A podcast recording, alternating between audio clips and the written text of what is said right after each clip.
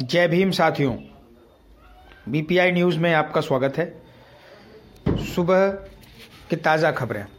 प्रधानमंत्री नरेंद्र मोदी ने शुक्रवार को कहा कि राष्ट्र उन लोगों को सर्वोच्च नागरिकता देता है जो अब तक वंचित और उपेक्षित रहे हैं। असम के बारपेटा स्थित कृष्णगुरु सेवा आश्रम में विश्व शांति के लिए आयोजित कृष्णगुरु एक नाम अखंड कीर्तन को वीडियो कॉन्फ्रेंस के ज़रिए प्रधानमंत्री नरेंद्र मोदी ने संबोधित किया। फास्ट ट्रैक पर देश भर में पैंतालीस स्टेशनों को हो रहा है पुनर्विकास। मोदी जी से पहले घोषणाएँ ज़्यादा होती थी और काम कम होता था। अब ट्रेनें गिनना छोड़ दें और एंजॉय करें। Ashwini Vaishnaw global leaders meet में प्रधानमंत्री नरेंद्र मोदी का जलवा। वाइडन सुनक, मैक्रे समेत 22 देशों के दिग्गज पीछे सर्वे की रिपोर्ट।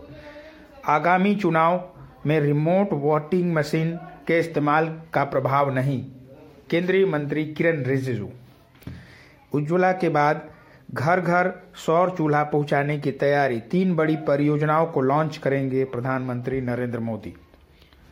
अडानी समूह को बैंकों के नियम के मुताबिक कर्ज दिया गया। पहली बार सामने आया रिज़र्व बैंक और कहा, बैंकिंग व्यवस्था दुरुस्त.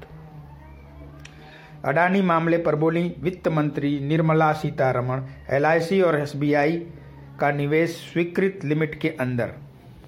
भारत जोड़ो यात्रा के बाद अब कांग्रेस नेता राहुल गांधी ने प्रधानमंत्री नरेंद्र मोदी को चिट्ठी लिखी।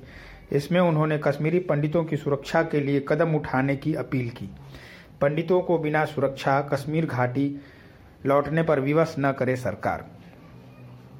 अशोक गहलोत ने पूरे देश से पुरानी पेंशन व्यवस्था लागू करने पर ज़ोर दिया। संसद में कानून बनाने की मांग। कांग्रेस ने अमरिंदर सिंह की पत्नी परनीत कौर को पार्टी से निकाला। पटियाला से हैं सांसद।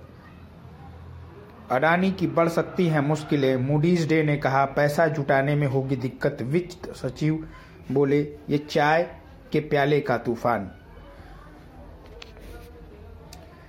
इंडिगो की गलती से पटना की जगह उदयपुर पहुँची यात्री।